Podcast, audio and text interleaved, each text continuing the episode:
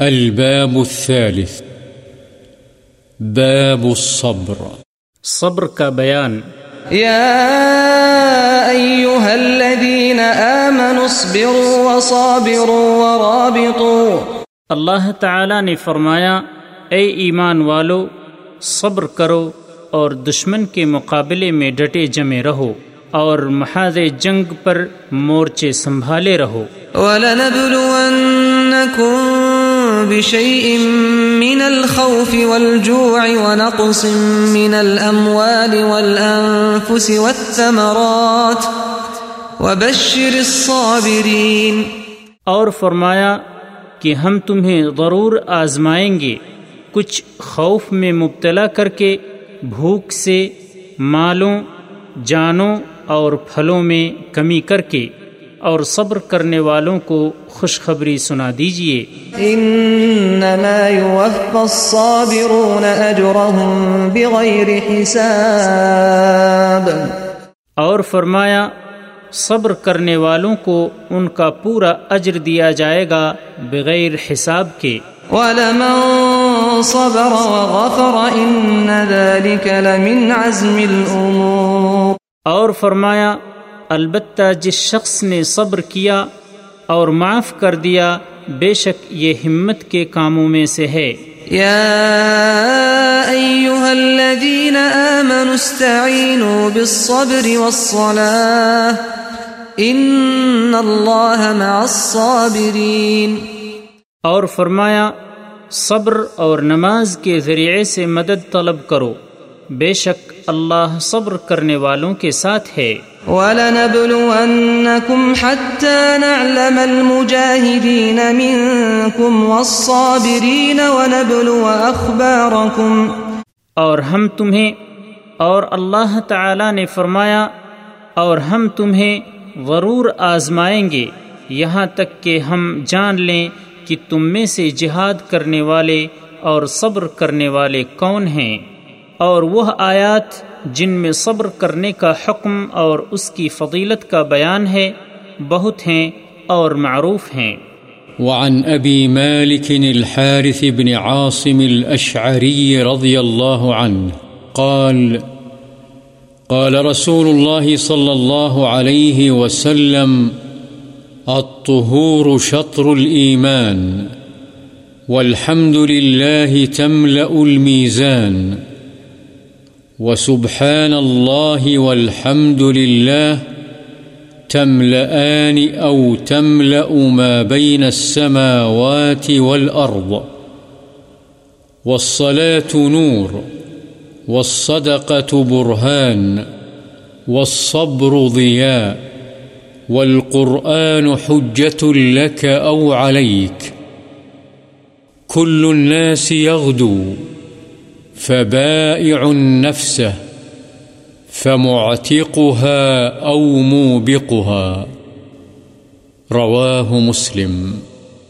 ابو مالک حارث بن عاصم اشعری رضی اللہ عنہ سے روایت ہے کہ رسول اللہ صلی اللہ علیہ وسلم نے فرمایا، پاکیزگی نصف ایمان ہے یعنی اجر و ثواب میں آدھے ایمان کے برابر ہے۔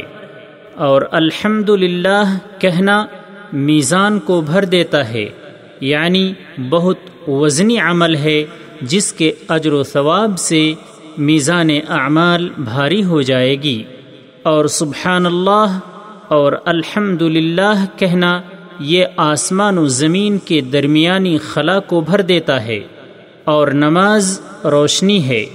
جس سے اسے دنیا میں حق کی طرف رہنمائی ملتی ہے اور آخرت میں پلسرات سے گزرتے وقت بھی یہ روشنی مومن کے کام آئے گی۔ اور صدقہ دلیل ہے اس بات پر کہ اس کا ادا کرنے والا مومن ہے۔ صبر روشنی ہے، قرآن تیرے لیے حجت یعنی دلیل ہے۔ اگر اس پر عمل کیا جائے بصورت دیگر، تیرے خلاف دلیل ہے۔ ہر ایک صبح صبح اپنے کاموں میں نکلنے والا ہے اور وہ اپنے نفس کا سودا کرتا ہے۔ بس اسے عذاب سے آزاد کرنے والا ہے یا اس کو اللہ کی رحمت سے محروم کر کے ہلاک کرنے والا ہے۔ مسلم۔ وعن أبي سعيد سعد بن مالك بن سنان الخدري رضي الله عنه إن ناسا من الأنصار سألوا رسول الله صلى الله عليه وسلم فأعطاهم ثم سألوه فأعطاهم حتى نفد ما عنده فقال لهم حين أنفق كل شيء بيده ما يكن من خير فلن أدخره عنكم ومن يستعفف يعفه الله ومن يستغني يغنه الله ومن يتصبر يصبره الله وما أعطي أحد عطاء خيرا وأوسع من الصبر متفق عليه حضرت ابو سعید سعد بن سنان خدری رضی اللہ عنہ سے روایت ہے کہ انصار کے کچھ لوگوں نے رسول اللہ صلی اللہ علیہ وسلم سے کچھ طلب کیا۔ آپ نے انہیں کچھ دیا۔ انہوں نے پھر سوال کیا۔ آپ نے انہیں پھر دیا۔ حتیٰ کہ آپ کے پاس جو کچھ تھا ختم ہو گیا۔ آپ نے جس وقت ہر چیز جو آپ کے ہاتھ میں تھی خرچ کر دی۔ تو ان سے فرمایا میرے پاس جو کچھ بھی آتا، میں وہ تم سے بچا کر نہیں رکھتا۔ اور جو شخص سوال سے بچنے کی کوشش کرتا ہے، اللہ اسے بچا لیتا ہے۔ جو بے نیازی اختیار کرتا ہے، اللہ تعالی اسے لوگوں سے بے نیاز کر دیتا ہے۔ اور جو صبر کا دامن پکڑتا ہے، اللہ اسے صبر کی توفیق دے دیتا ہے۔ اور کوئی شخص ایسا عطیہ نہیں دیا گیا جو صبر سے زیادہ بہتر اور وسیع تر ہو۔ بخاری و مسلم۔ وعن أبي يحيى صهيب بن سنان رضي الله عنه قال قال رسول الله صلى الله عليه وسلم عجبا لأمر المؤمن إن أمره كله له خير وليس ذلك لأحد إلا للمؤمن. إن أصابته سراء شكر فكان خيرا له، وإن أصابته ضراء صبر فكان خيرا له. رواه مسلم.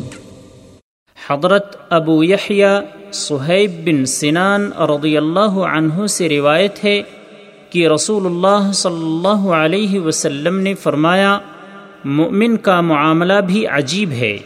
اس کے ہر کام میں اس کے لیے بھلائی ہے اور یہ چیز مومن کے سوا کسی کو حاصل نہیں۔ اگر اسے خوشحالی نصیب ہو، اس پر اللہ کا شکر کرتا ہے، تو یہ شکر کرنا بھی اس کے لیے بہتر ہے یعنی اس میں اجر ہے۔ اور اگر اسے تکلیف پہنچے تو صبر کرتا ہے، تو یہ صبر کرنا بھی اس کے لیے بہتر ہے کہ صبر بھی بذات خود نیک عمل اور باعث اجر ہے۔ مسلم۔ وعن أنس رضي الله عنه قال، لما ثقل النبي صلى الله عليه وسلم جعل يتغشاه الكرب، فقالت فاطمة رضي الله عنها وكرب أبتاه فقال ليس على أبيك كرب بعد اليوم فلما مات قالت يا أبتاه أجاب ربا دعاه يا أبتاه جنة الفردوس مأواه يا أبتاه إلى جبريل ننعاه فلما دفن قالت فاطمة رضي الله عنها، أطابت أنفسكم أن تحثوا على رسول الله صلى الله عليه وسلم التراب. رواه البخاري.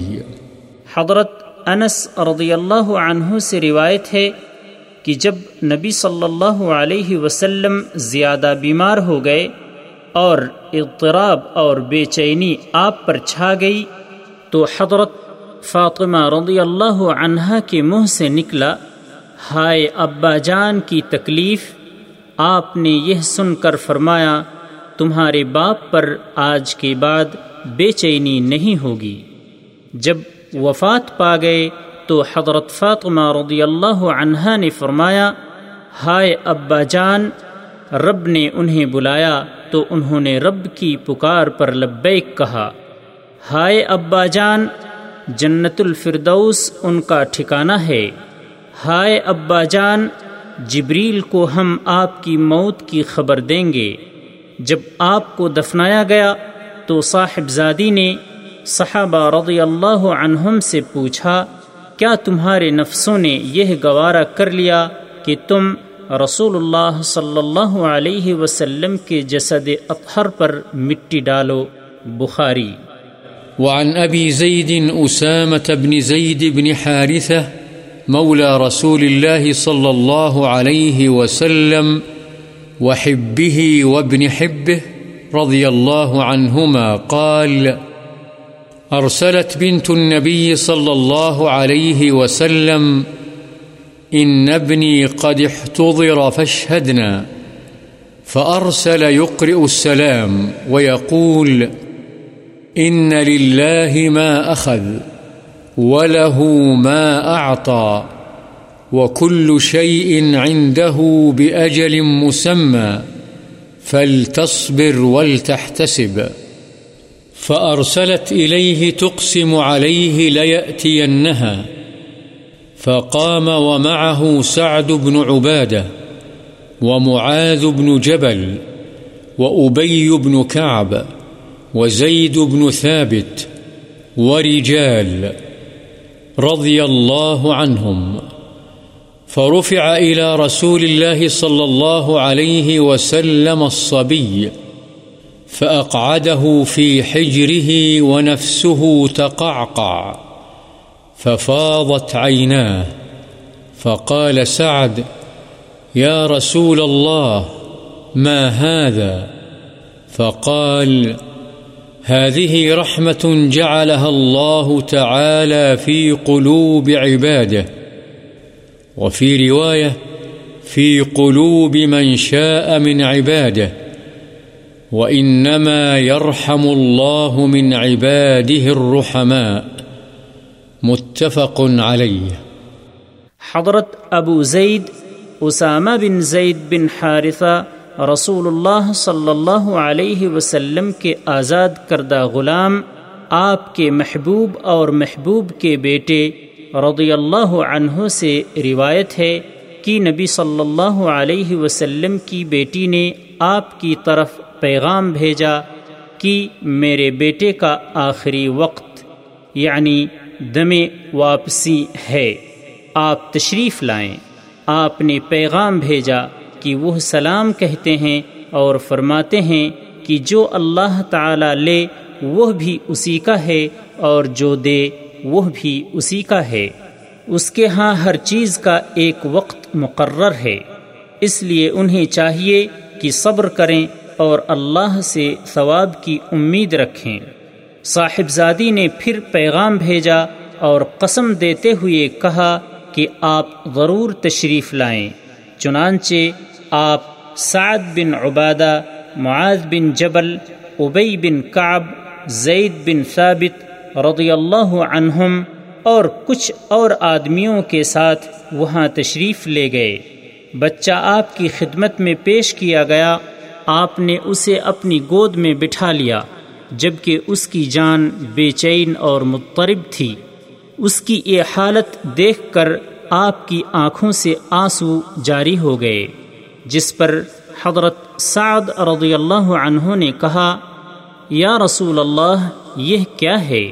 آپ نے فرمایا، یہ جذبہ شفقت ہے جو اللہ تعالی نے اپنے بندوں کے دلوں میں رکھا ہے۔ اور ایک روایت میں ہے، جن بندوں کے دلوں میں چاہا، اور اللہ تعالی اپنے انہی بندوں پر رحم فرماتا ہے جو رحیم یعنی شفقت و مہربانی کرنے والے ہوتے ہیں۔ بخاری و مسلم۔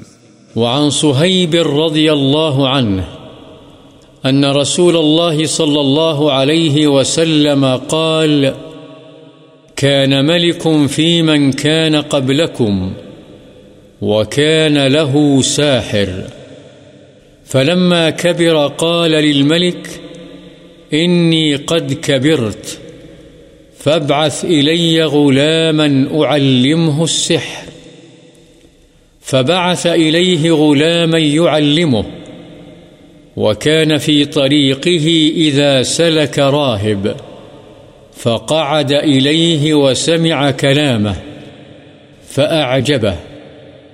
وكان إذا أتى الساحر مر بالراهب وقعد إليه، فإذا أتى الساحر ضربه، فشكى ذلك إلى الراهب فقال إذا خشيت الساحر فقل حبسني أهلي، وإذا خشيت أهلك فقل حبسني الساحر. فبينما هو على ذلك إذ أتى على دابة عظيمة قد حبست الناس، فقال اليوم أعلم الساحر أفضل أم الراهب أفضل؟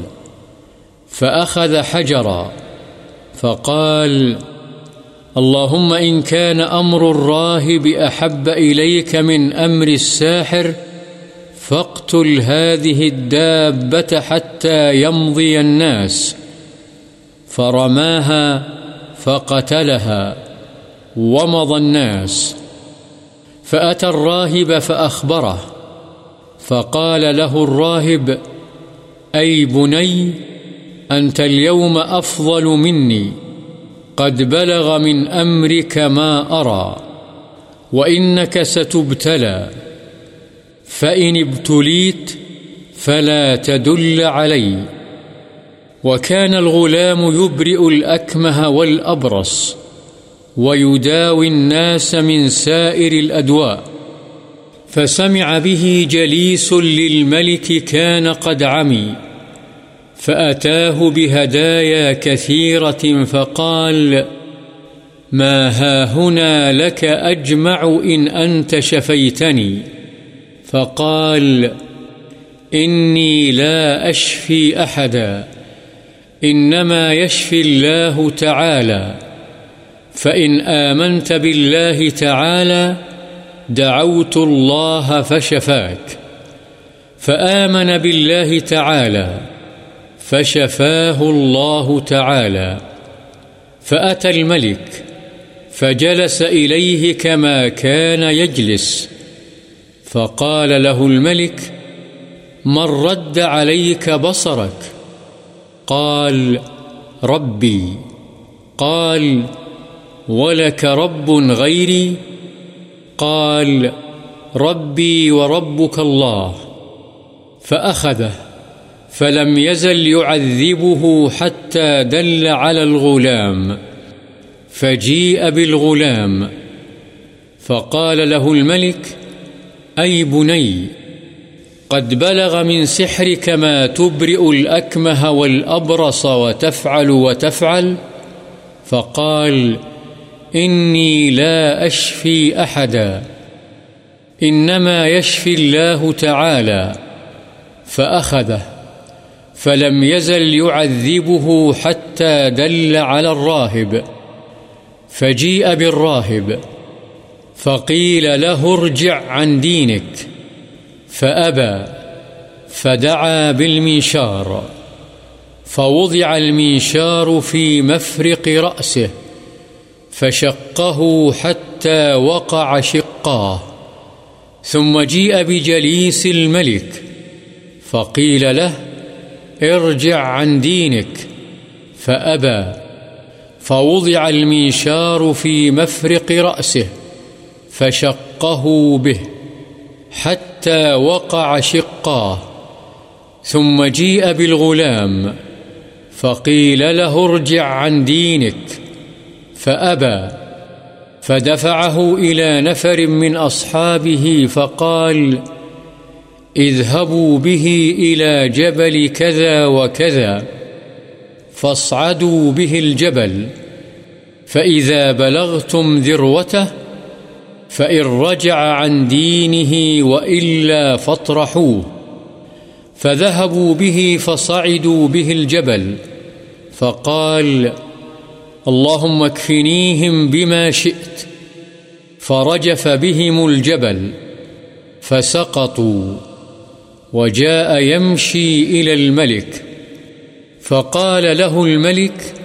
ما فعل أصحابك فقال كفانيهم الله تعالى فدفعه إلى نفر من أصحابه فقال اذهبوا به فاحملوه في قرقور وتوسطوا به البحر فإن رجع عن دينه وإلا فاقذفوه فذهبوا به فقال اللهم اكفنيهم بما شئت فانكفأت بهم السفينة فغرقوا وجاء يمشي إلى الملك فقال له الملك ما فعل أصحابك فقال كفانيهم الله تعالى فقال للملك إنك لست بقاتلي حتى تفعل ما آمرك به قال ما هو؟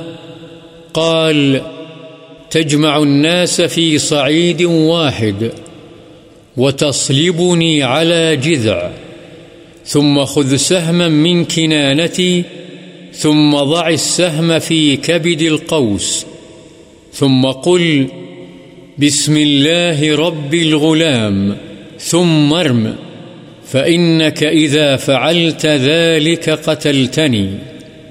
فجمع الناس في صعيد واحد وصلبه على جذع، ثم أخذ سهما من كنانته، ثم وضع السهم في كبد القوس، ثم قال بسم الله رب الغلام، ثم رماه، فوقع السهم في صدغه، فوضع يده في صدغه فمات.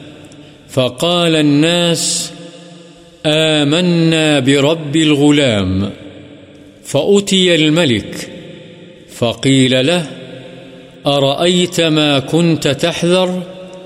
قد والله نزل بك حذرك، قد آمن الناس، فأمر بالأخدود بأفواه السكك فخدت، وأضرم فيها النيران، وقال من لم يرجع عن دينه فأقحموه فيها، أو قيل له اقتحم، ففعلوا، حتى جاءت امرأة ومعها صبي لها، فتقاعست أن تقع فيها، فقال لها الغلام يا أماه اصبري، فإنك على الحق. رواه مسلم. ذروة الجبل أعلاه وهي بكسر الذال المعجمة وضمها، والقرقور بضم القافين، نوع من السفن، والصعيد هنا الأرض البارزة، والأخدود الشقوق في الأرض، كالنهر الصغير. أضرم، أوقد. وانكفأت أي انقلبت وتقاعست توقفت وجبنت. حضرت صہیب رضی اللہ عنہ سے روایت ہے کہ رسول اللہ صلی اللہ علیہ وسلم نے فرمایا کہ تم سے پہلے لوگوں میں ایک بادشاہ تھا اور اس کا مشیر ایک جادوگر تھا۔ جب جادوگر بوڑھا ہو گیا تو اس نے بادشاہ سے کہا، میں اب بوڑھا ہو گیا ہوں، ایک لڑکا میرے سپرد کرو تاکہ میں اسے یہ جادو کا علم سکھا دوں۔ چنانچہ بادشاہ نے ایک لڑکا اس کی طرف بھیجنا شروع کر دیا، جس کو وہ جادو سکھاتا۔ راستے میں ایک پادری کا بھی ٹھکانہ تھا۔ وہ لڑکا جب بھی جادوگر کے پاس جاتا تو پادری کے پاس بھی تھوڑی دیر کے لیے بیٹھ جاتا۔ اسے اس کی باتیں اچھی لگیں۔ بس وہ جب بھی جادوگر کے پاس جاتا تو گزرتے ہوئے راہب یعنی پادری کے پاس بھی بیٹھ جاتا۔ جب وہ جادوگر کے پاس آتا تو دیر سے آنے کی وجہ سے جادوگر اسے مارتا۔ اس نے راہب کو بتلایا۔ راہب نے اس سے کہا کہ جب تمہیں جادوگر سے مار کا ڈر ہو تو یہ کہہ دیا کرو کہ مجھے میرے گھر والوں نے روک لیا تھا۔ اور جب گھر والوں سے ڈر ہو تو کہہ دیا کرو کہ جادوگر نے مجھے روک لیا تھا۔ چنانچہ اسی طرح دن گزرتے رہے کہ ایک دن لڑکے نے اپنے راستے میں ایک بہت بڑا جانور دیکھا، جس نے لوگوں کا راستہ روک رکھا تھا۔ لڑکے نے دل میں کہا آج پتہ چل جائے گا کہ جادوگر افضل ہے یا راہب۔ اس نے ایک پتھر پکڑ کر کہا، اے اللہ، اگر راہب کا معاملہ تیرے نزدیک جادوگر کے معاملے سے زیادہ پسندیدہ ہے، تو اس جانور کو اس پتھر کے ذریعے سے مار دے تاکہ راستہ کھل جائے اور لوگ گزر جائیں۔ یہ دعا کر کے اس نے پتھر اس جانور کو مارا۔ جس سے وہ ہلاک ہو گیا اور لوگ گزر گئے۔ وہ لڑکا راہب کے پاس آیا اور اسے یہ واقعہ بتلایا۔ راہب نے اسے کہا، بیٹے، آج تم مجھ سے افضل ہو۔ تمہارے علم و تقوی کا معاملہ جہاں تک پہنچ گیا ہے، میں وہ دیکھ رہا ہوں اور عن قریب تم آزمائش میں ڈالے جاؤ گے۔ بس جب آزمائش کا یہ مرحلہ آئے تو تم میرا بھانڈا مت پھوڑنا اور میری بابت لوگوں کو مت بتلانا۔ اور یہ لڑکا مادر زاد اندھے اور کوڑھی کو اللہ کے حکم سے درست کر دیتا تھا اور دیگر تمام بیماریوں کا علاج کرتا۔ بادشاہ کا ایک درباری یعنی ہم نشیں، اندھا ہو گیا۔ اس نے جب سنا تو وہ بہت سے ہدیے لے کر لڑکے کے پاس آیا اور اس سے کہا، اگر تم مجھے ٹھیک کر دو، تو یہ سارے ہدیے جو یہاں میں ساتھ لایا ہوں تمہارے ہیں۔ لڑکے نے کہا، میں کسی کو شفا نہیں دیتا۔ شفا صرف اللہ دیتا ہے۔ اگر تم اللہ پر ایمان لے آؤ، تو میں اللہ سے دعا کروں گا۔ بس وہ تمہیں شفا عطا فرما دے گا۔ چنانچہ وہ اللہ پر ایمان لے آیا۔ اور اللہ نے اسے شفا عطا فرما دی۔ وہ ٹھیک ہونے کے بعد بادشاہ کے پاس آیا اور اس کے پاس اس طرح بیٹھ گیا جیسے وہ بیٹھا کرتا تھا۔ بادشاہ نے اسے دیکھا تو پوچھا، تیری بینائی کس نے بحال کر دی؟ اس نے کہا، میرے رب نے۔ بادشاہ نے کہا، کیا میرے علاوہ تیرا کوئی اور رب ہے؟ اس نے کہا، میرا اور تیرا رب صرف ایک اللہ ہے۔ بادشاہ نے اسے گرفتار کر لیا اور اس کو سزا دیتا رہا، حتیٰ کہ اس نے لڑکے کا پتہ بتلا دیا۔ چنانچہ لڑکے کو بادشاہ کی خدمت میں لایا گیا۔ بادشاہ نے اس سے کہا، تیرے جادو کا کمال اس حد تک پہنچ گیا ہے کہ تو مادر زاد اندھے اور کوڑھی کو درست کر دیتا ہے اور بھی فلاں فلاں کام کر لیتا ہے۔ لڑکے نے کہا، میں کسی کو شفا نہیں دیتا۔ شفا دینے والا صرف اللہ ہے۔ بادشاہ نے اسے بھی گرفتار کر لیا اور اسے سزا دیتا رہا، حتیٰ کہ اس نے راہب کا پتہ بتلا دیا۔ بس راہب کو پیش کیا گیا۔ راہب سے کہا گیا کہ تم اپنے دین سے پھر جاؤ۔ اس نے انکار کر دیا۔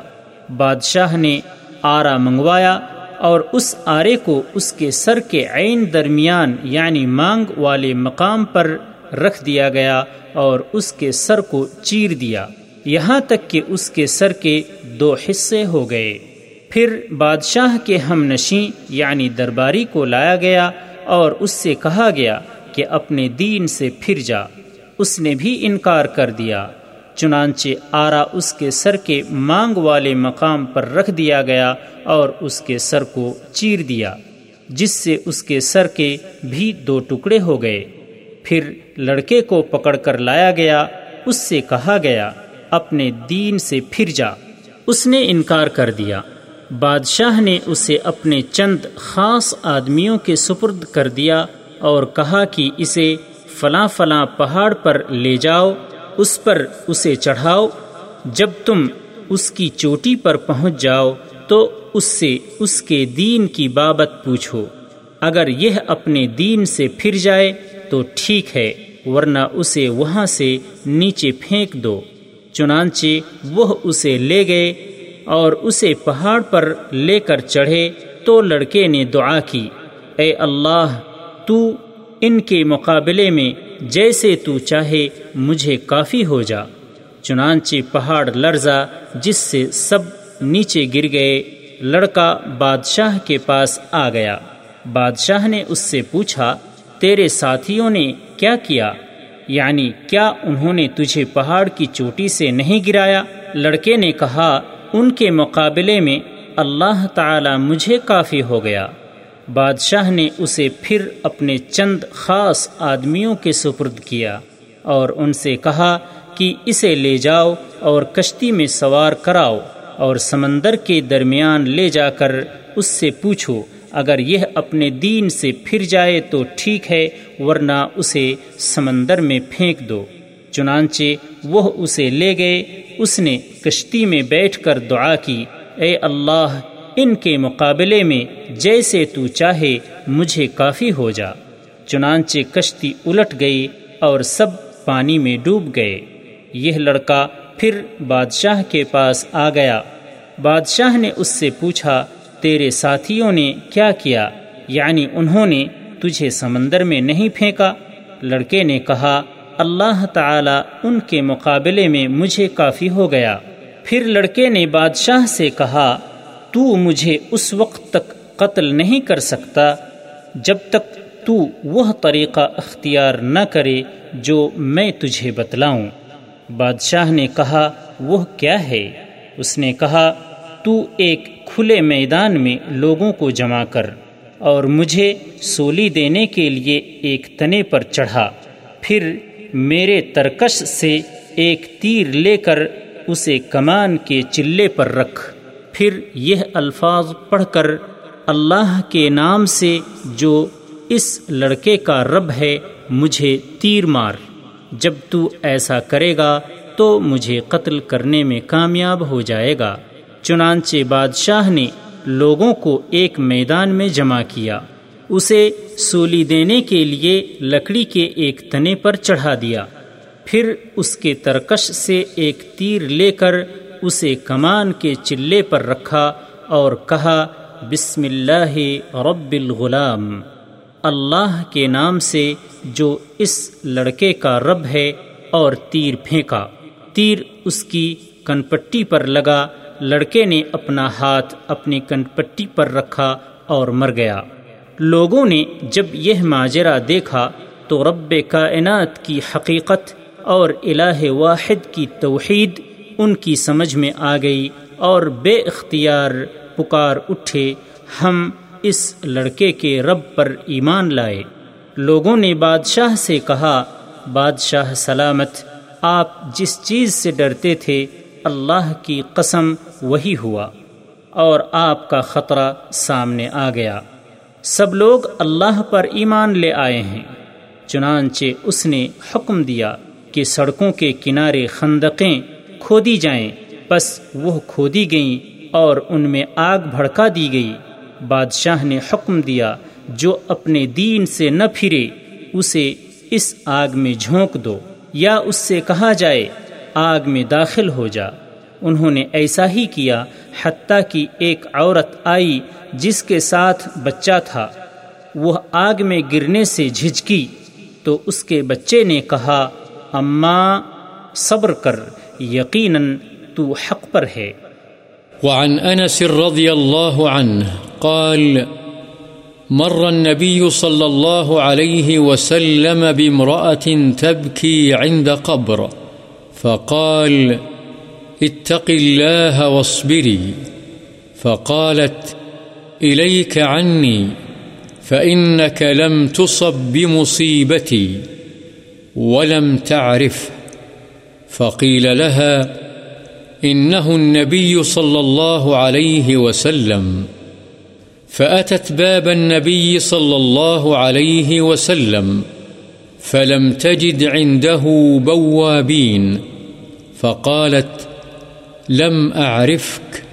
فقال، إنما الصبر عند الصدمة الأولى.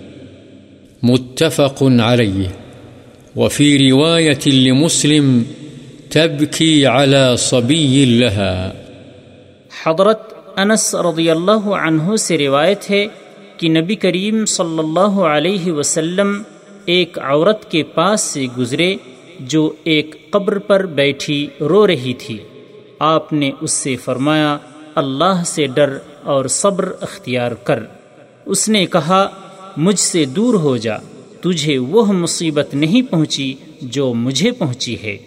اس نے رسول اللہ صلی اللہ علیہ وسلم کو نہیں پہچانا۔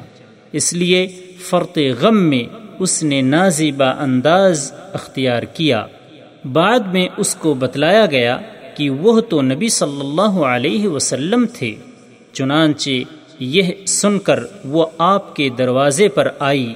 وہاں دربانوں کو نہیں پایا۔ آ کر اس نے کہا کہ میں نے آپ کو نہیں پہچانا۔ آپ نے اسے پھر واز کرتے ہوئے فرمایا، صبر تو یہی ہے کہ صدمے کے آغاز میں کیا جائے، بعد میں تو صبر آ ہی جاتا ہے۔ مسلم کی ایک اور روایت میں ہے کہ یہ قبر اس کے بچے کی تھی جس پر وہ رو رہی تھی۔ بخاری۔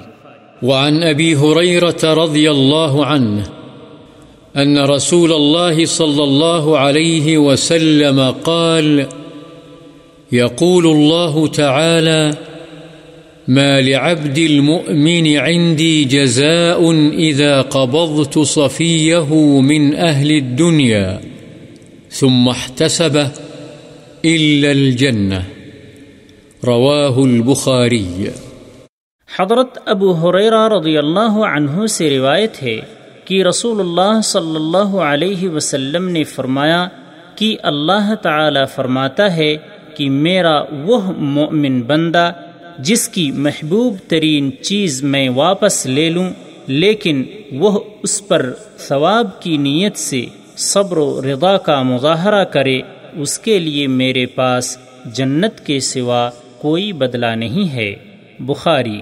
وعن عائشة رضي الله عنها أنها سألت رسول الله صلى الله عليه وسلم عن الطاعون، فأخبرها أنه كان عذابا يبعثه الله تعالى على من يشاء، فجعله الله تعالى رحمة للمؤمنين، فليس من عبد يقع في الطاعون. فيمكث في بلده صابرا محتسبا يعلم أنه لا يصيبه إلا ما كتب الله له إلا كان له مثل أجر الشهيد رواه البخاري حضرت عائشہ رضی اللہ عنہا نے رسول اللہ صلی اللہ علیہ وسلم سے تعاون کے بارے میں پوچھا، آپ نے انہیں بتلایا کہ یہ عذاب تھا جس پر اللہ تعالی چاہتا، اسے نازل فرماتا۔ ب اللہ نے اسے مومنوں کے لیے رحمت کا ذریعہ بنا دیا ہے۔ اب جو بندہ بھی اس تعاون کی بیماری میں مبتلا ہو جائے اور وہ اپنے تعاون زدہ شہر میں ہی صبر کرتا ہوا ثواب آخرت کی نیت سے ٹھہرا رہے، اسے یقین ہو کہ اسے وہی کچھ پہنچے گا جو اللہ نے اس کے لیے لکھ دیا ہے، تو ایسے شخص کے لیے شہید کی مثل اجر ہے۔ بخاری۔ وعن انس رضی اللہ عنہ قال، سمعت رسول الله صلى الله عليه وسلم يقول إن الله عز وجل قال إذا ابتليت عبدي بحبيبتيه فصبر۔ عوضته منهما الجنة يريد عينيه. رواه البخاري.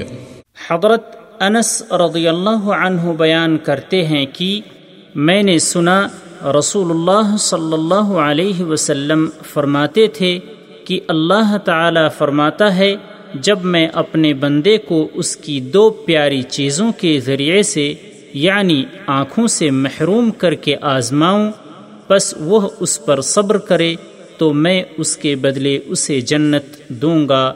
بخاری۔ وعن عطاء بن أبي رباح قال قال لابن عباس رضي الله عنه، ألا أريك امرأة من أهل الجنة؟ فقلت، بلى۔ قال، هذه المرأة السوداء۔ أتت النبي صلى الله عليه وسلم فقالت، إني أسرع وإني أتكشف، فادعوا الله تعالى لي. قال، إن شئت صبرت ولك الجنة، وإن شئت دعوت الله تعالى أن يعافيك. فقالت، أصبر. فقالت إني أتكشف. فادعوا الله ألا أتكشف. فدعا لها. متفق عليه. عطا بن ابی رباح کہتے ہیں کہ مجھ سے حضرت ابن عباس رضی اللہ عنہما نے فرمایا، کیا میں تجھے جنتی عورت نہ دکھلاؤں؟ میں نے کہا، کیوں نہیں؟ ضرور دکھلائیے۔ فرمایا کہ یہ کالی عورت نبی صلی اللہ علیہ وسلم کے پاس آئی اور اس نے کہا، مجھے مرگی کا دورہ پڑتا ہے، جس سے میں ننگی ہو جاتی ہوں۔ آپ میرے لیے اللہ سے دعا فرمائیں کہ اس بیماری سے نجات مل جائے۔ آپ نے فرمایا، اگر تو چاہے تو اس تکلیف پر صبر کر، اس کے بدلے تیرے لیے جنت ہے۔ اور اگر تو چاہے تو میں اللہ سے دعا کر دیتا ہوں کہ اللہ تجھے اس بیماری سے عافیت دے دے۔ اس نے کہا اچھا ٹھیک ہے، پھر میں صبر ہی اختیار کرتی ہوں۔ تاہم، دورے کے وقت میں ننگی ہو جاتی ہوں۔ آپ اللہ سے یہ دعا فرما دیں، میں ننگی نہ ہوا کروں۔ چنانچہ آپ نے اس کے لیے یہ دعا فرمائی۔ بخاری و مسلم وعن أبي عبد الرحمن عبد الله بن مسعود رضي الله عنه قال كأني أنظر إلى رسول الله صلى الله عليه وسلم يحكي نبيا من الأنبياء صلوات الله وسلامه عليهم ضربه قومه فأدموه وهو يمسح الدم عن وجهه ويقول، اللهم اغفر لقومي فإنهم لا يعلمون. متفق عليه. ابو عبد الرحمن عبداللہ بن مسعود رضی اللہ عنہ سے روایت ہے، وہ کہتے ہیں، گویا میں رسول اللہ صلی اللہ علیہ وسلم کو انبیاء علیہ السلام میں سے کسی نبی کا واقعہ بیان کرتے ہوئے دیکھ رہا ہوں، جس کو اس کی قوم نے مار کر لہو لہان کر دیا اور وہ اپنے چہرے سے خون پہنچتا ہوا کہہ رہا ہے، یا اللہ، میری قوم کو معاف فرما دے، اس لیے کہ وہ بے علم ہے۔ متفق علیہ۔ وعن أبي سعيد وأبي هريرة رضي الله عنهما عن النبي صلى الله عليه وسلم قال، ما يصيب المسلم من نصب ولا وصب ولا هم ولا حزن ولا أذى ولا غم، حتى الشوكة يشاكها، إلا كفر الله بها من خطاياه. متفق عليه. حضرت ابو سعید اور حضرت ابو حریرہ رضی اللہ عنہما سے روایت ہے کہ نبی کریم صلی اللہ علیہ وسلم نے فرمایا کہ مسلمان کو جو بھی تکان، بیماری، فکر، غم اور تکلیف پہنچتی ہے، حتیٰ کہ کانٹا بھی چبھتا ہے، تو اس کی وجہ سے اللہ تعالی اس کے گناہوں کو معاف فرما دیتا ہے۔ بخاری و مسلم۔ وعن ابن مسعود رضی اللہ عنہ قال، دخلت على النبي صلى الله عليه وسلم وهو يوعك، فقلت يا رسول الله، إنك توعك وعكا شديدا. قال، أجل، إني أوعك كما يوعك رجلان منكم. قلت، ذلك أن لك أجرين. قال، أجل، ذلك كذلك. ما من مسلم يصيبه أذى. شوكة فما فوقها إلا كفر الله بها سيئاته، وحطت عنه ذنوبه كما تحط الشجرة ورقها. متفق عليه. حضرت ابن مسعود رضی اللہ عنہ بیان کرتے ہیں کہ میں نبی صلی اللہ علیہ وسلم کی خدمت میں حاضر ہوا جبکہ آپ کو بخار تھا۔ میں نے کہا، یا رسول اللہ، آپ کو شدید بخار ہوتا ہے؟ آپ نے فرمایا ہاں مجھے اتنا بخار ہوتا ہے جتنا تمہارے دو آدمیوں کو ہوتا ہے۔ میں نے کہا، آپ کے لیے اجر بھی دو گنا ہے۔ آپ نے فرمایا ہاں یہ ایسا ہی ہے۔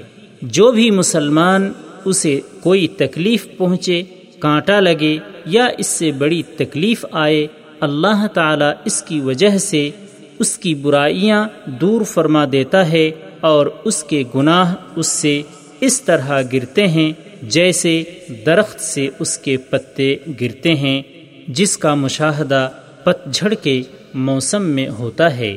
بخاری و مسلم وعن أبي هريرة رضي الله عنه قال قال رسول الله صلى الله عليه وسلم من يرد الله به خيرا يصب منه. رواه البخاري. حضرت ابو حریرہ رضی اللہ عنہ سے روایت ہے کہ رسول اللہ صلی اللہ علیہ وسلم نے فرمایا جس کے ساتھ اللہ تعالی بھلائی کا ارادہ فرماتا ہے، اس کو مصیبت سے دوچار کر دیتا ہے۔ بخاری۔ وعن أنس رضي الله عنه قال قال رسول الله صلى الله عليه وسلم، لا يتمنين أحدكم الموت لضر أصابه فإن كان لا بد فاعلا فليقل اللهم أحيني ما كانت الحياة خيرا لي، وتوفني إذا كانت الوفاة خيرا لي. متفق عليه. حضرت انس رضی اللہ عنہ سے روایت ہے کہ رسول اللہ صلی اللہ علیہ وسلم نے فرمایا، تم میں سے کوئی شخص کسی تکلیف کی وجہ سے جو اسے پہنچی ہو، موت کی آرزو نہ کرے۔ اور اگر تکلیف کی نوعیت ایسی ہو کہ اس کے بغیر چارہ نہ ہو، تو اس طرح دعا کرے، اے اللہ، تو مجھے اس وقت تک زندہ رکھ جب تک زندگی میرے لیے بہتر ہو، اور اس وقت مجھے فوت کر دے جب وفات میرے لیے بہتر ہو۔ بخاری و مسلم۔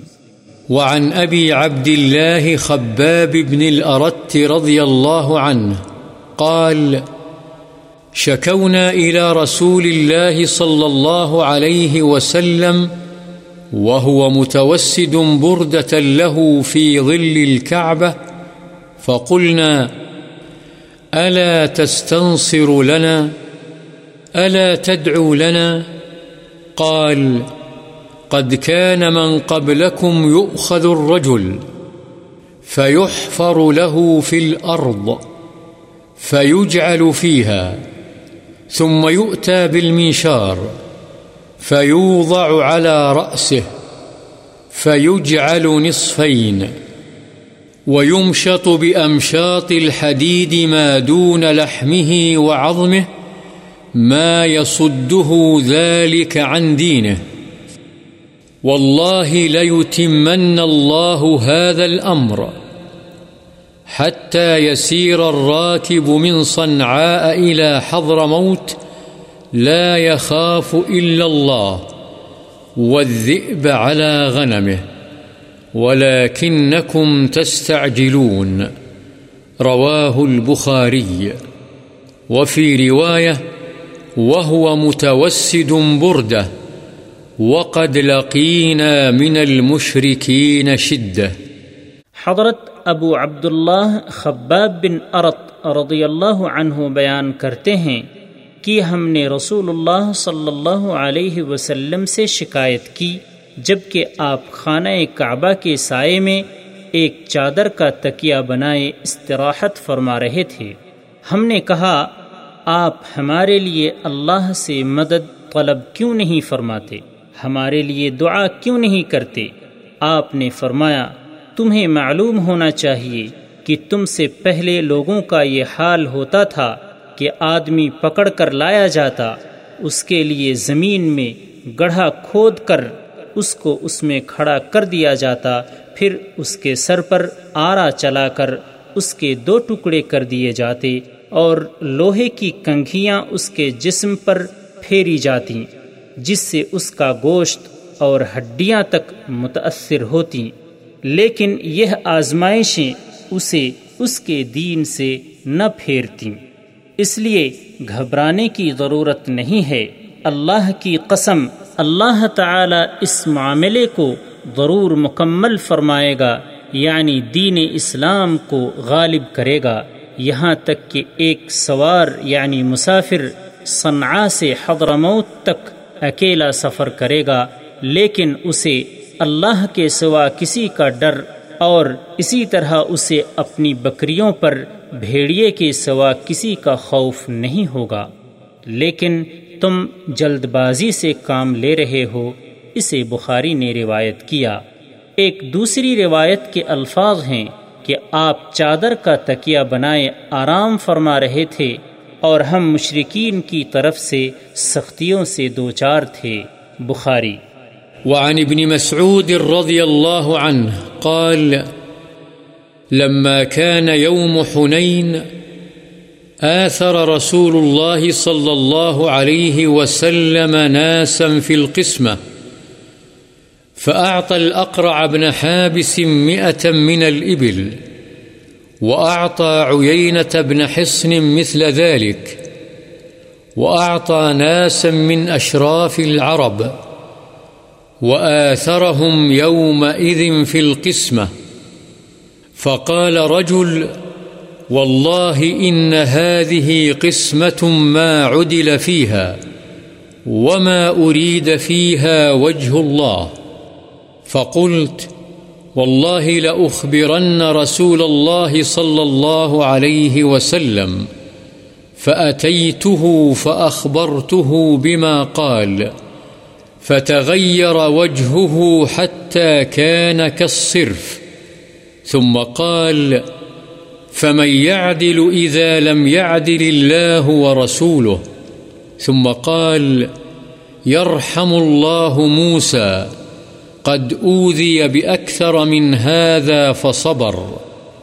فقلت لا جرم، لا أرفع إليه بعدها حديثا. متفق عليه وقوله كالصرف هو بكسر الصاد المهمله وهو صبغ احمر۔ حضرت ابن مسعود رضی اللہ عنہ سے روایت ہے کہ جب حنین کا دن ہوا یعنی جنگ حنین کا واقعہ ہے کہ رسول اللہ صلی اللہ علیہ وسلم نے مال غنیمت کی تقسیم میں کچھ لوگوں کو تعلیف قلب کے طور پر ترجیح دی یعنی انہیں دوسرے لوگوں کے مقابلے میں زیادہ یا اچھا مال عطا کیا۔ پس آپ نے اقرع بن حابس رضی اللہ عنہ کو سو اونٹ دیے اور وائنا بن حسن کو بھی اس کے مثل دیے اور بعد اشراف عرب کو آپ نے عطیے دیے اور انہیں بھی اس روز تقسیم میں ترجیح دی۔ ایک شخص نے یہ دیکھ کر کہا، اللہ کی قسم، اس تقسیم میں عدل کے تقاضے پورے نہیں کیے گئے اور اللہ کی رضامندی اس میں پیش نظر نہیں رکھی گئی۔ حضرت ابن مسعود رضی اللہ عنہ فرماتے ہیں کہ میں نے اس کے یہ الفاظ سنے اور کہا کہ اللہ کی قسم، میں رسول اللہ صلی اللہ علیہ وسلم کو ضرور ان سے آگاہ کروں گا۔ چنانچہ میں آپ کی خدمت میں حاضر ہوا اور اس شخص نے جو کچھ کہا تھا عرض کیا۔ بس رسول اللہ صلی اللہ علیہ وسلم کا چہرہ متغیر ہو گیا، حتیٰ کہ وہ ایسے ہو گیا جیسے سرخ رنگ ہے۔ پھر آپ نے فرمایا، پھر کون انصاف کرے گا جب اللہ اور اس کا رسول انصاف نہیں کرے گا؟ پھر مزید فرمایا اللہ تعالی موسا علیہ السلام پر رحم فرمائے، انہیں اس سے بھی زیادہ ایزائیں پہنچائی گئیں۔ لیکن انہوں نے صبر کیا، بس میں نے اپنے دل میں کہا، یقیناً میں آئندہ آپ تک کوئی بات نہیں پہنچاؤں گا۔ بخاری و مسلم۔ وعن أنس رضي الله عنه قال قال رسول الله صلى الله عليه وسلم إذا أراد الله بعبده خيرا عجل له العقوبة في الدنيا. وإذا أراد الله بعبده الشر أمسك عنه بذنبه حتى يوافي به يوم القيامة. وقال النبي صلى الله عليه وسلم إن عظم الجزاء مع عظم البلاء.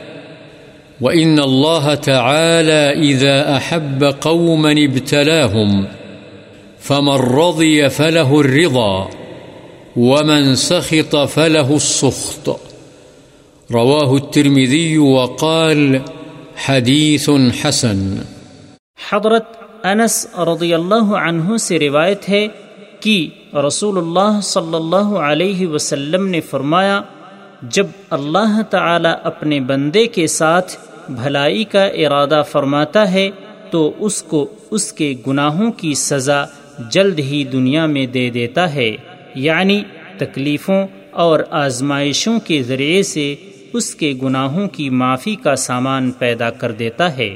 اور جب اپنے بندے کے ساتھ برائی کا ارادہ کرتا ہے تو اس سے اس کے گناہ کی سزا دنیا میں روک لیتا ہے، یہاں تک کہ قیامت والے دن اس کو پوری سزا دے گا۔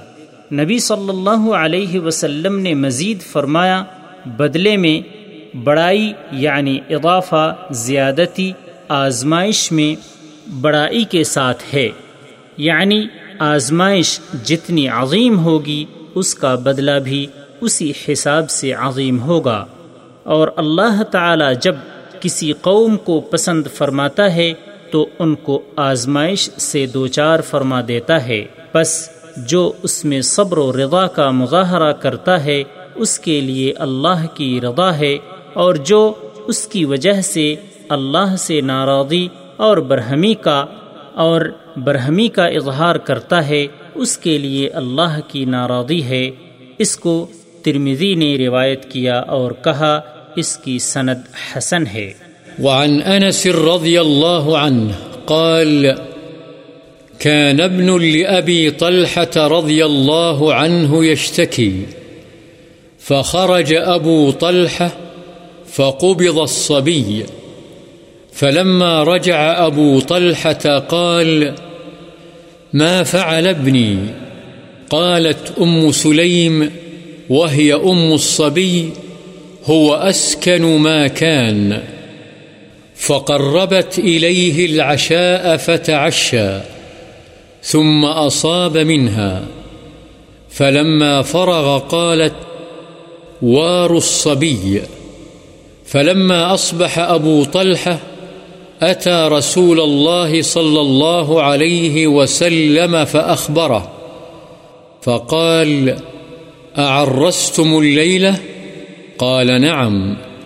قال نعم اللهم بارك لهما فولدت غلاما فقال لي أبو طلحة احمله حتى تأتي به النبي صلى الله عليه وسلم وبعث معه بتمرات فقال أمعه شيء؟ قال نعم، تمرات فأخذها النبي صلى الله عليه وسلم فمضغها، ثم أخذها من فيه فجعلها في في الصبي، ثم حنكه وسماه عبد الله، متفق عليه. وفي رواية للبخاري قال ابن عيينة فقال رجل من الأنصار فرأيت تسعة أولاد كلهم قد قرأوا القرآن، يعني من أولاد عبد الله المولود. وفي رواية لمسلم، مات ابن لأبي طلحة من أم سليم، فقالت لأهلها، لا تحدثوا أبا طلحة بابنه حتى أكون أنا أحدثه. فجاء فقربت إليه عشاء فأكل وشرب ثم تصنعت له أحسن ما كانت تصنع قبل ذلك فوقع بها فلما أن رأت أنه قد شبع وأصاب منها قالت يا أبا طلحة أرأيت لو أن قوما أعاروا عاريتهم أهل بيت فطلبوا عاريتهم، ألهم أن يمنعوها؟ قال لا. فقالت فاحتسب ابنك. قال فغضب. ثم قال تركتني حتى إذا تلطخت، ثم أخبرتني بابني فانطلق. حتى أتى رسول الله صلى الله عليه وسلم فأخبره بما كان. فقال رسول الله صلى الله عليه وسلم بارك الله لكما في ليلتكما. قال فحملت. قال وكان رسول الله صلى الله عليه وسلم في سفر وهي معه. وكان رسول الله صلى الله عليه وسلم إذا أتى المدينة من سفر لا يطرقها طروقا. فدنوا من المدينة، فضربها المخاض، فاحتبس عليها أبو طلحة. وانطلق رسول الله صلى الله عليه وسلم. قال، يقول أبو طلحة، إنك لتعلم يا رب أنه يعجبني أن أخرج مع رسول الله صلى الله عليه وسلم إذا خرج، وأدخل معه إذا دخل، وقد احتبست بما ترى.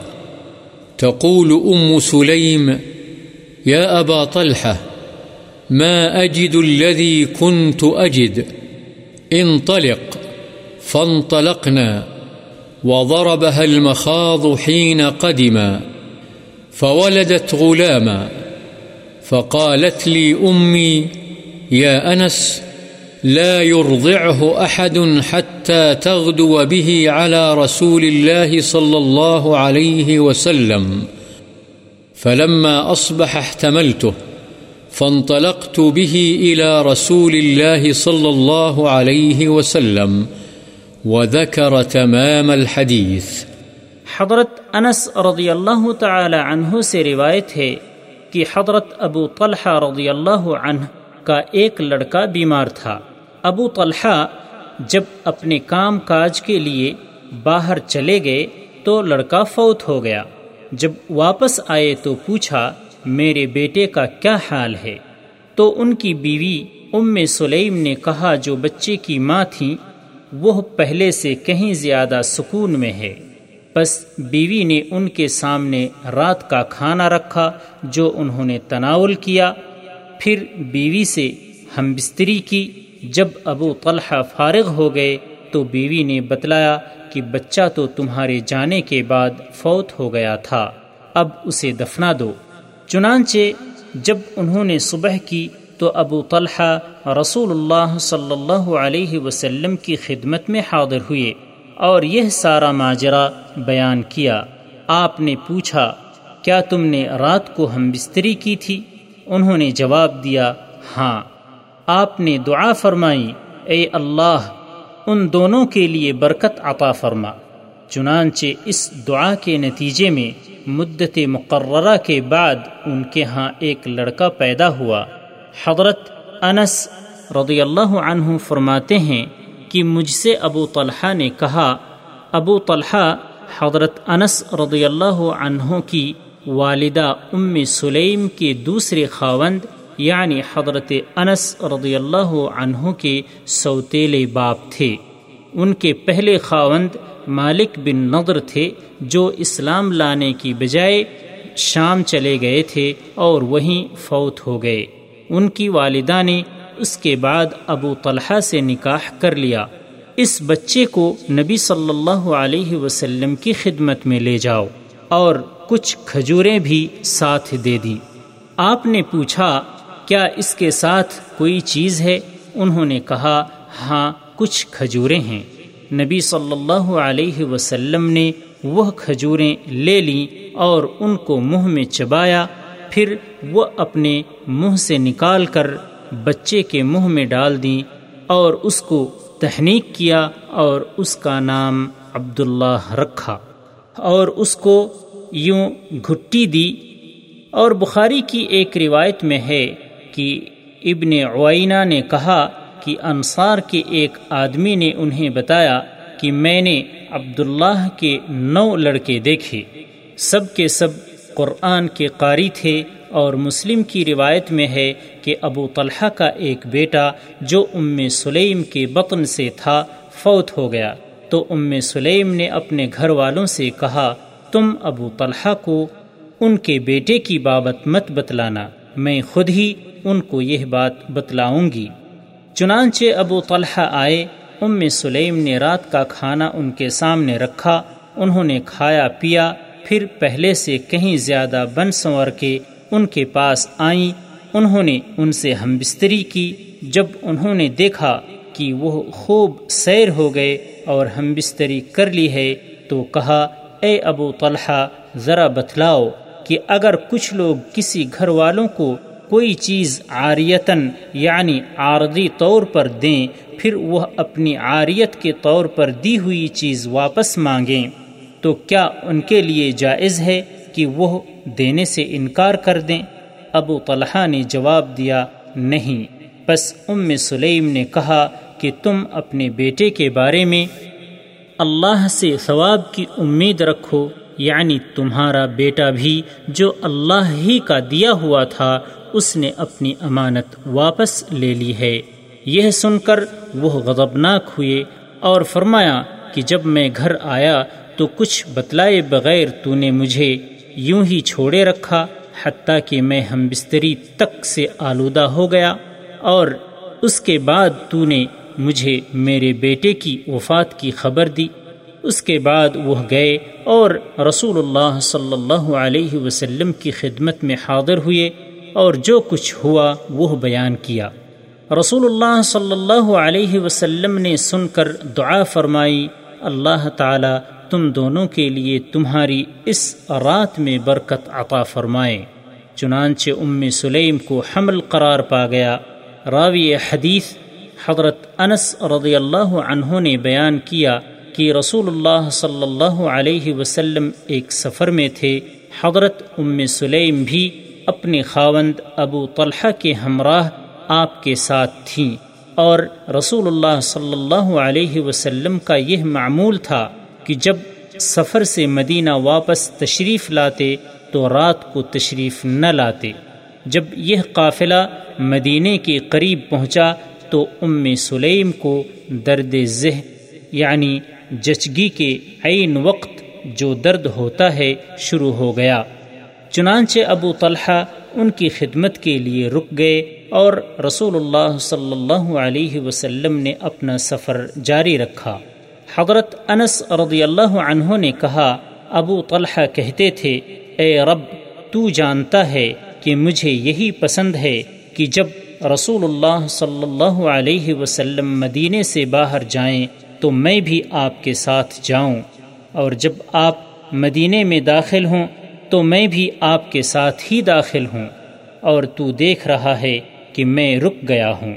جبکہ رسول اللہ صلی اللہ علیہ وسلم آگے تشریف لے گئے ہیں۔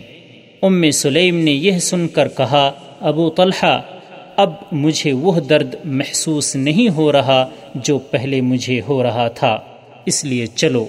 چنانچہ ہم وہاں سے چل پڑے جب وہ دونوں مدینے پہنچ گئے۔ تو انہیں پھر درد ذہ شروع ہو گیا جو پہلے ابو طلحہ کی دعا سے وقتی طور پر ختم ہو گیا تھا۔ بس ان کے ہاں ایک لڑکا پیدا ہوا۔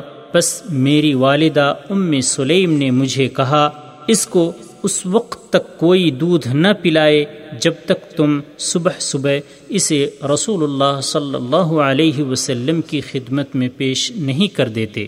بس صبح ہوتے ہی میں اسے اٹھا کر رسول اللہ صلی اللہ علیہ وسلم کی خدمت میں لے گیا، آگے باقی حدیث بیان کی جو پہلے گزر چکی ہے۔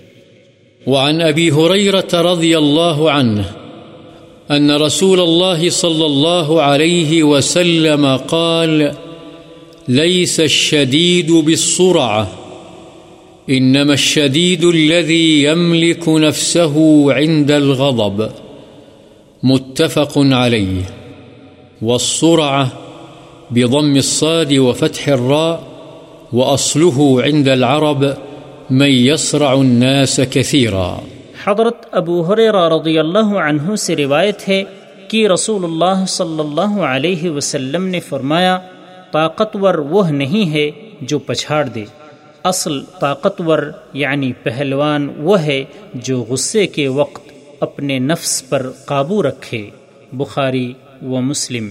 وعن سليمان بن صرد رضي الله عنه قال كنت جالسا مع النبي صلى الله عليه وسلم ورجلان يستبان وأحدهما قد احمر وجهه وانتفخت أوداجه.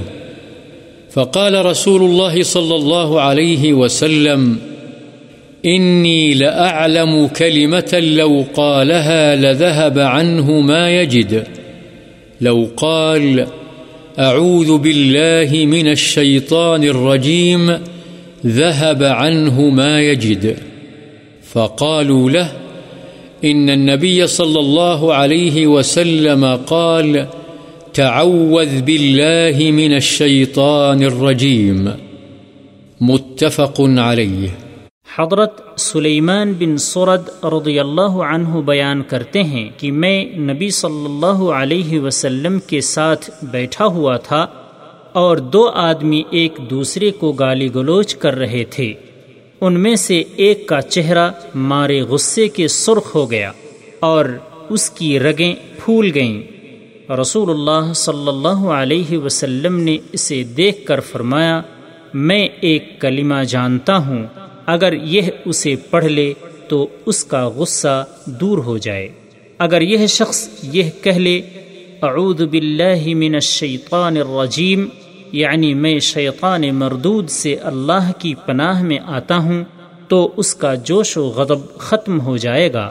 لوگوں نے اس سے کہا کہ نبی کریم صلی اللہ علیہ وسلم نے فرمایا کہ شیطان مردود سے اللہ کی پناہ طلب کر۔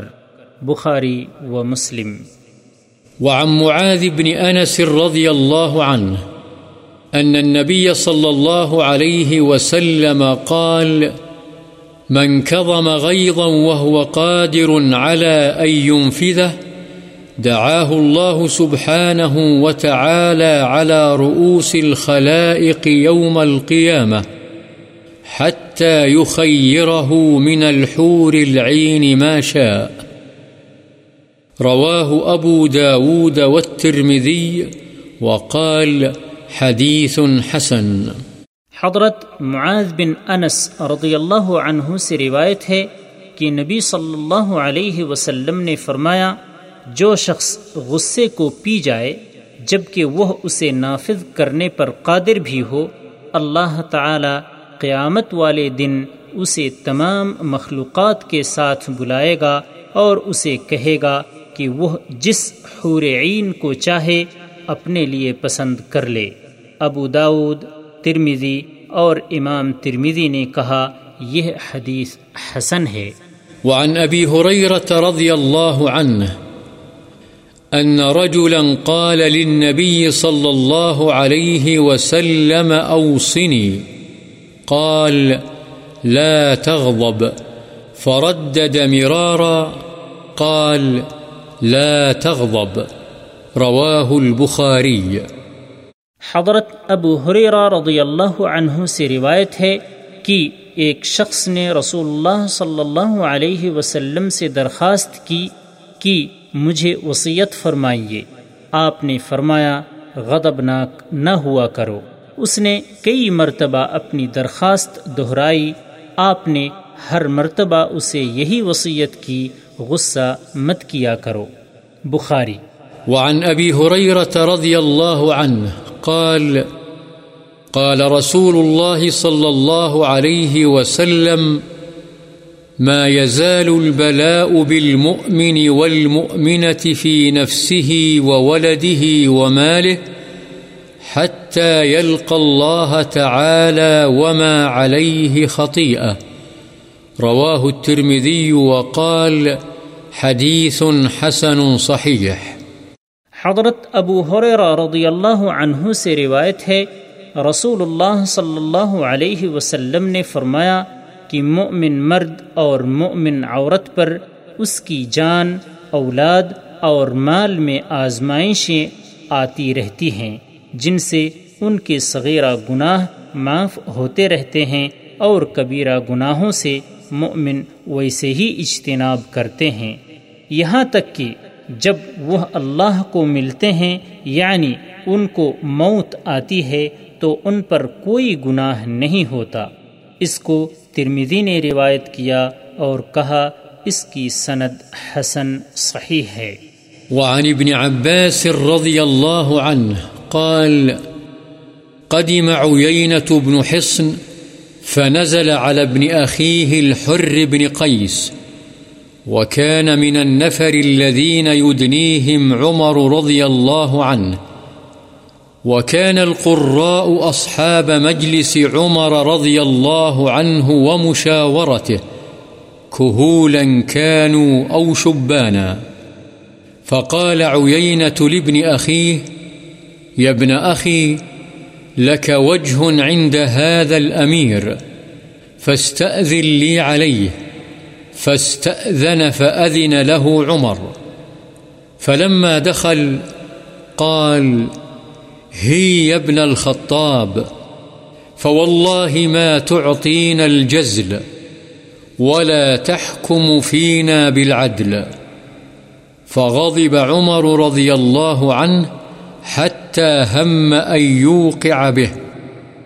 فقال له الحر، يا أمير المؤمنين، إن الله تعالى قال لنبيه صلى الله عليه وسلم خذ العفو وأمر بالعرف وأعرض عن الجاهلين. وإن هذا من الجاهلين. والله ما جاوزها عمر حين تلاها. وكان وقافا عند كتاب الله تعالى. رواه البخاري. حضرت ابن عباس رضی اللہ عنہما بیان کرتے ہیں کہ وینا بن حسن آئے اور اپنے بھتیجے حر بن قیس کے پاس ٹھہرے۔ یہ حر ان لوگوں میں سے تھے جن کو عمر رضی اللہ عنہ کا جبکہ وہ خلیفہ تھے، قرب خاص حاصل تھا۔ اور حضرت عمر رضی اللہ عنہ کے ہم نشیں اور مشیر قرہ یعنی اہل علم ہوتے تھے۔ چاہے وہ ادھیڑ عمر کے ہوں یا جوان بس وینا نے اپنے برادر زاد یعنی بھتیجے سے کہا، اے بھتیجے، تجھے اس خلیفہ کے ہاں خاص مرتبہ حاصل ہے۔ بس میرے لیے بھی اس سے ملاقات کی اجازت طلب کر۔ چنانچہ حضرت عمر رضی اللہ عنہ نے انہیں اجازت مرحمت فرما دی۔ چنانچہ وائنا اندر آئے تو حضرت عمر رضی اللہ عنہ سے کہنے لگے اے ابن خطاب، اللہ کی قسم، تو ہمیں زیادہ عطیہ دیتا ہے اور نہ ہمارے بارے میں عدل کے ساتھ فیصلے کرتا ہے۔ یہ سن کر عمر رضی اللہ عنہ غضبناک ہو گئے، حتیٰ کہ انہوں نے اسے مارنے کا ارادہ کیا۔ حر بن قیس نے ان سے کہا، امیر المؤمنین، اللہ تعالی نے اپنے پیغمبر سے کہا ہے کہ عفو درگزر اختیار کریں۔ نیکی کا حکم دیں اور جاہلوں سے اعراض کریں۔ اور یہ میرا چچا بھی جاہلوں میں سے ہے۔ اللہ کی قسم، جس وقت حر نے اس آیت کی تلاوت کی، عمر رضی اللہ عنہ اسے سن کر ذرا آگے نہ بڑھے۔ اور عمر رضی اللہ عنہ اللہ کی کتاب کے پاس یعنی اس کا حکم سن کر ٹھہر جانے والے تھے۔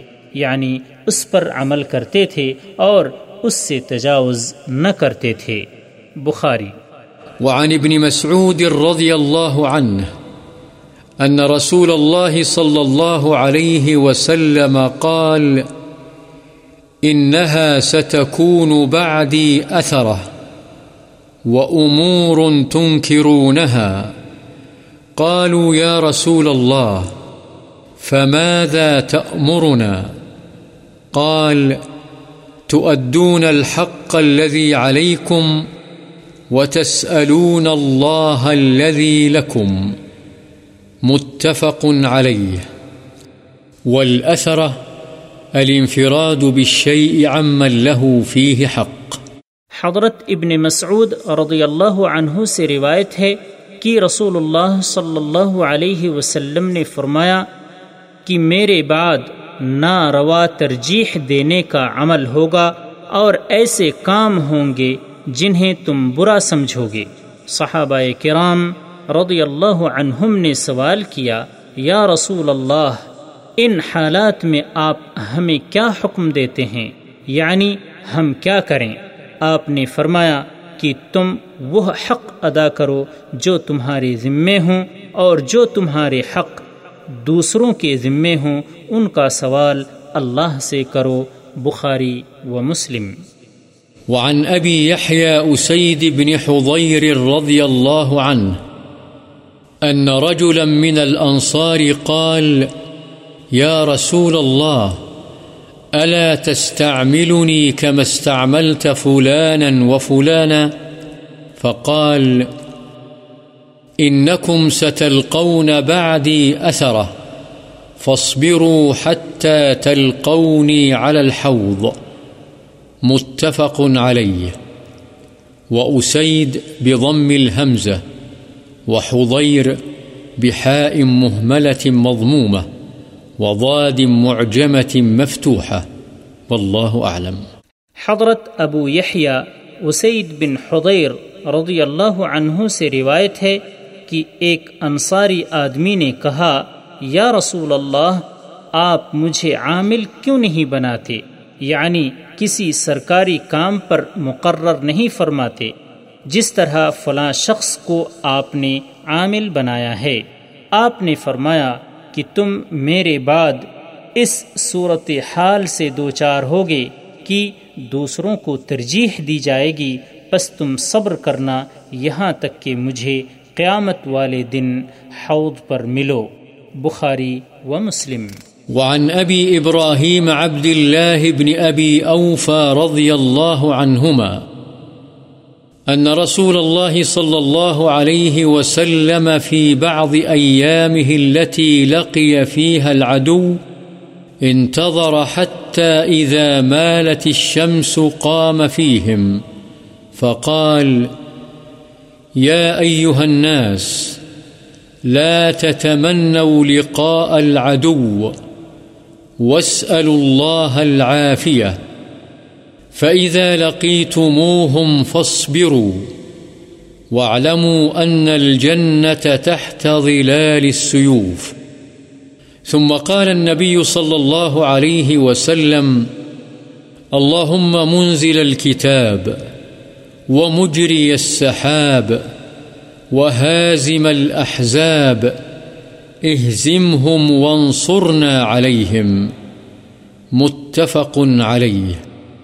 ابو ابراہیم حضرت عبداللہ بن ابی اوفا رضی اللہ عنہ بیان کرتے ہیں کہ رسول اللہ صلی اللہ علیہ وسلم نے اپنے بعد ان ایام میں جن میں آپ کا مقابلہ دشمن سے ہوا انتظار فرمایا یعنی لڑائی کو مؤخر فرمایا، یہاں تک کہ جب سورج ڈھل گیا تو آپ لوگوں میں کھڑے ہوئے اور فرمایا کہ لوگوں دشمن سے ملاقات یعنی لڑائی کی آرزو مت کرو، اور اللہ تعالی سے عافیت یعنی سلامتی مانگو۔ لیکن جب ایسا موقع آ جائے کہ تمہاری دشمن سے مٹ بھیڑ ہو جائے تو ثابت قدمی سے لڑو۔ اور یہ بات جان لو کہ جنت تلواروں کے سائے تلے ہے۔ پھر نبی صلی اللہ علیہ وسلم نے دعا فرمائی، اے کتاب کے یعنی قرآن مجید اور دیگر کتب کے اتارنے والے، بادلوں کو چلانے والے، دشمن کے لشکروں کو شکست دینے والے، ان کو شکست فاش سے دوچار فرما اور ان کے مقابلے میں ہماری مدد فرما۔ بخاری و مسلم